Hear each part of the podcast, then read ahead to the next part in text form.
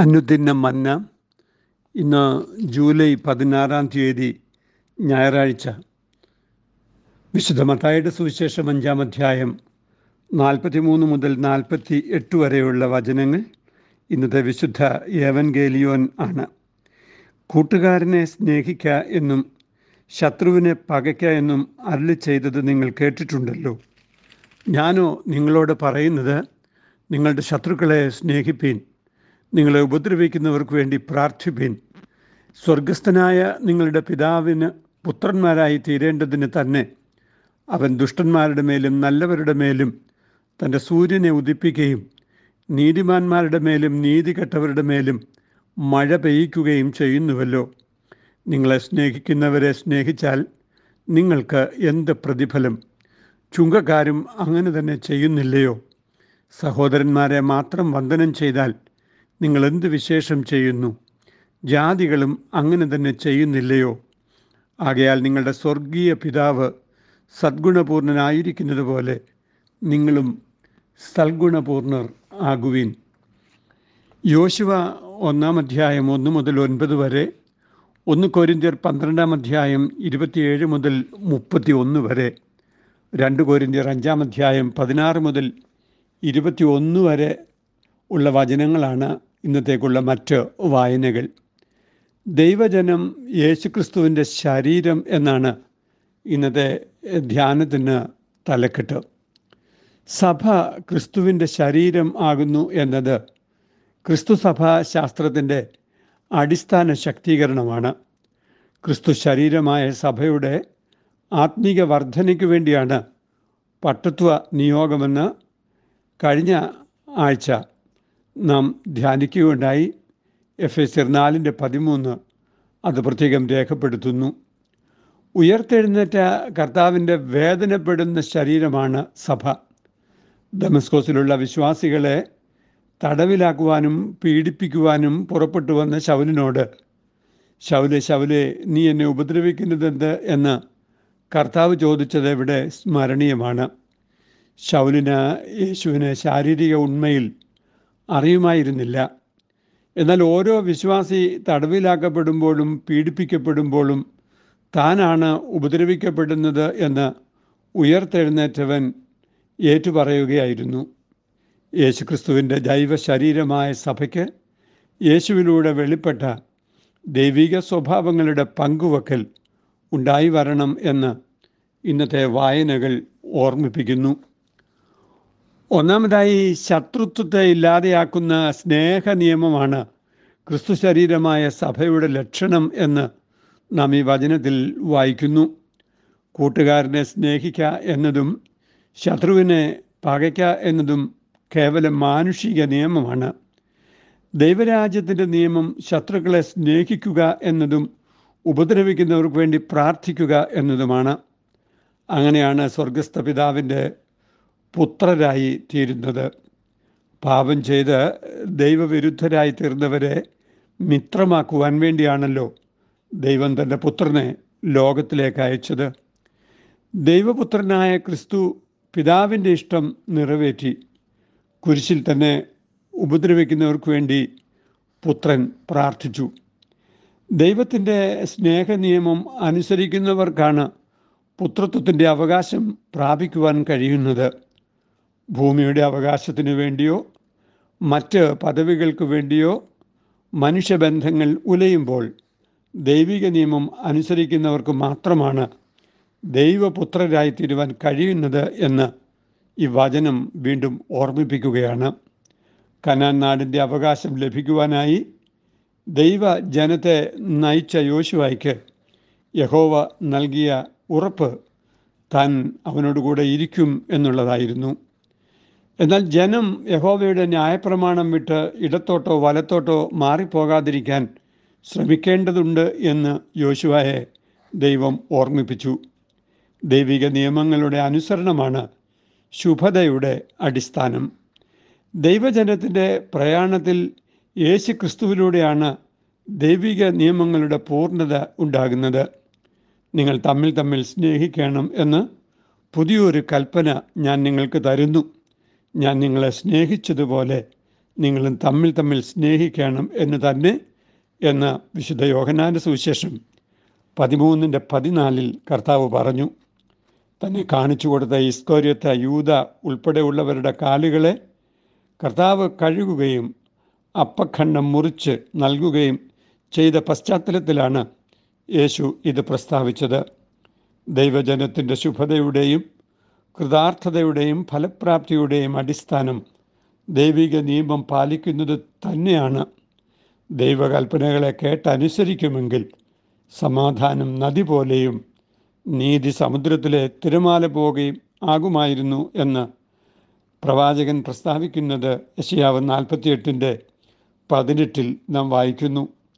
ദൈവമായ കർത്താവിനെ പൂർണ്ണ ഹൃദയത്തോടും പൂർണ്ണാത്മാവോടും കൂടെ സ്നേഹിക്കുന്നതും അയൽക്കാരനെ തന്നെ പോലെ തന്നെ സ്നേഹിക്കുന്നതുമാണ് ദൈവത്തിൻ്റെ കൽപ്പനകളുടെ രത്നച്ചുരുക്കം എന്ന് നാം അറിയുന്നു.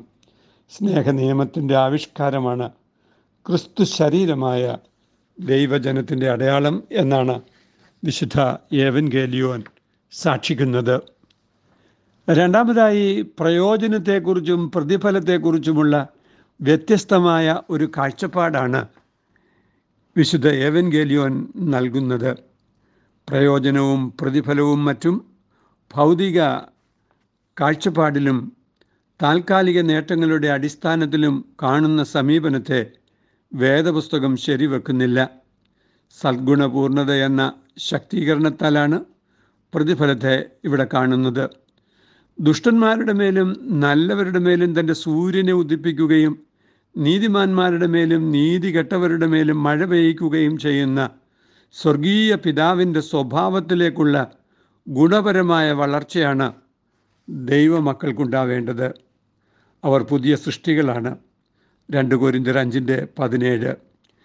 ദൈവത്തോടും സഹമനുഷ്യരോടുമുള്ള നിരപ്പും സമാധാനവുമാണ് ദൈവജനത്തിൻ്റെ സ്വഭാവവിശേഷം. ഈ നിരപ്പിലേക്കും സമാധാനത്തിലേക്കും നിരന്തരം തങ്ങളുടെ തീരുമാനങ്ങളിലൂടെ അവർ വളരുകയാണ്. ദൈവം തങ്ങൾക്ക് നൽകുന്ന സകല വരങ്ങളും നന്മകളും പൊതുപ്രയോജനത്തിനായി അവർ അർപ്പിക്കുന്നു. തങ്ങൾ ക്രിസ്തുവിൻ്റെ ശരീരമാകുന്നുവെന്നും ഓരോരുത്തരും പരസ്പരം അവയവങ്ങളാകുന്നുവെന്നും അവർ കരുതുന്നു. ഒരു അവയവത്തിൻ്റെ വേദന ശരീരത്തിലെ മറ്റ് അവയവങ്ങളും അനുഭവം ആക്കുന്നതുപോലെ ദൈവജനം മറ്റുള്ളവരുടെ വേദനകൾ പങ്കിടുന്നവരാണ്. ഈ അത്ഭുത രൂപാന്തരം ക്രിസ്തു ശരീരത്തിൻ്റെ പ്രത്യേകതയായി തീരുമ്പോൾ പ്രയോജനവും പ്രതിഫലവും മറ്റും സാധാരണ നിർവചനങ്ങളിൽ നിന്ന് വ്യത്യസ്തപ്പെടുന്നു. സകല മാനുഷിക ഇടപെടലുകളുടെയും പ്രചോദനം അവരവരുടെ പ്രയോജനമെന്ന് കരുതുന്ന യൂട്ടിലിറ്റേറിയസം എന്ന കാഴ്ചപ്പാടും പ്രായോഗികതാവാദവും പ്രാഗ്മാറ്റിസവും ദൈവജനത്തിൻ്റെ കാഴ്ചപ്പാടിൽ നിന്നും അന്യപ്പെട്ടതാണ് എന്ന് നാം അറിയുക. മൂന്നാമതായി, ചുങ്കക്കാരും ജാതികളും ദൈവജനത്തിലേക്ക് നുഴഞ്ഞുകയറുന്ന പ്രവണതയെ തടഞ്ഞു നിർത്തുന്നതാണ് ദൈവജനത്തിൻ്റെ വിശുദ്ധീകരണം, അത് തുടരാനുള്ള മാർഗവും. തങ്ങളെ സ്നേഹിക്കുന്നവരെ മാത്രം തിരികെ സ്നേഹിക്കുന്നത് ചുങ്കക്കാരുടെ മനോഭാവമാണ്. തങ്ങളുടെ സാമ്പത്തിക നേട്ടം മാത്രമാണ് ചുങ്കക്കാരുടെ ലക്ഷ്യം. സഹോദരരെ മാത്രം വന്ദനം ചെയ്യുന്നത് ജാതീയതയാണ്. വളരെ സങ്കുചിതമായ സാമൂഹ്യ ബന്ധമാണ് അപ്രകാരം ഉണ്ടായി വരുന്നത്. മനുഷ്യകുലത്തെ ജാതി വർഗ വംശലിംഗ വ്യത്യാസങ്ങളുടെ അടിസ്ഥാനത്തിൽ വിഭജിക്കുന്നത് ദൈവജനത്തിൻ്റെ സ്വഭാവമല്ല. ഈ ആലയിൽ ഉൾപ്പെടാത്ത വേറെ ആടുകളും തനിക്കുണ്ടെന്ന് അരുളിച്ചെയ്ത നല്ല ഇടയൻ്റെ ആടുകളാണ് ദൈവജനം. അവരിലേക്ക് പുതിയ ആടുകൾ എത്തിച്ചേരുന്നതിനെ സ്വാഗതം ചെയ്യുന്നവരാണവർ.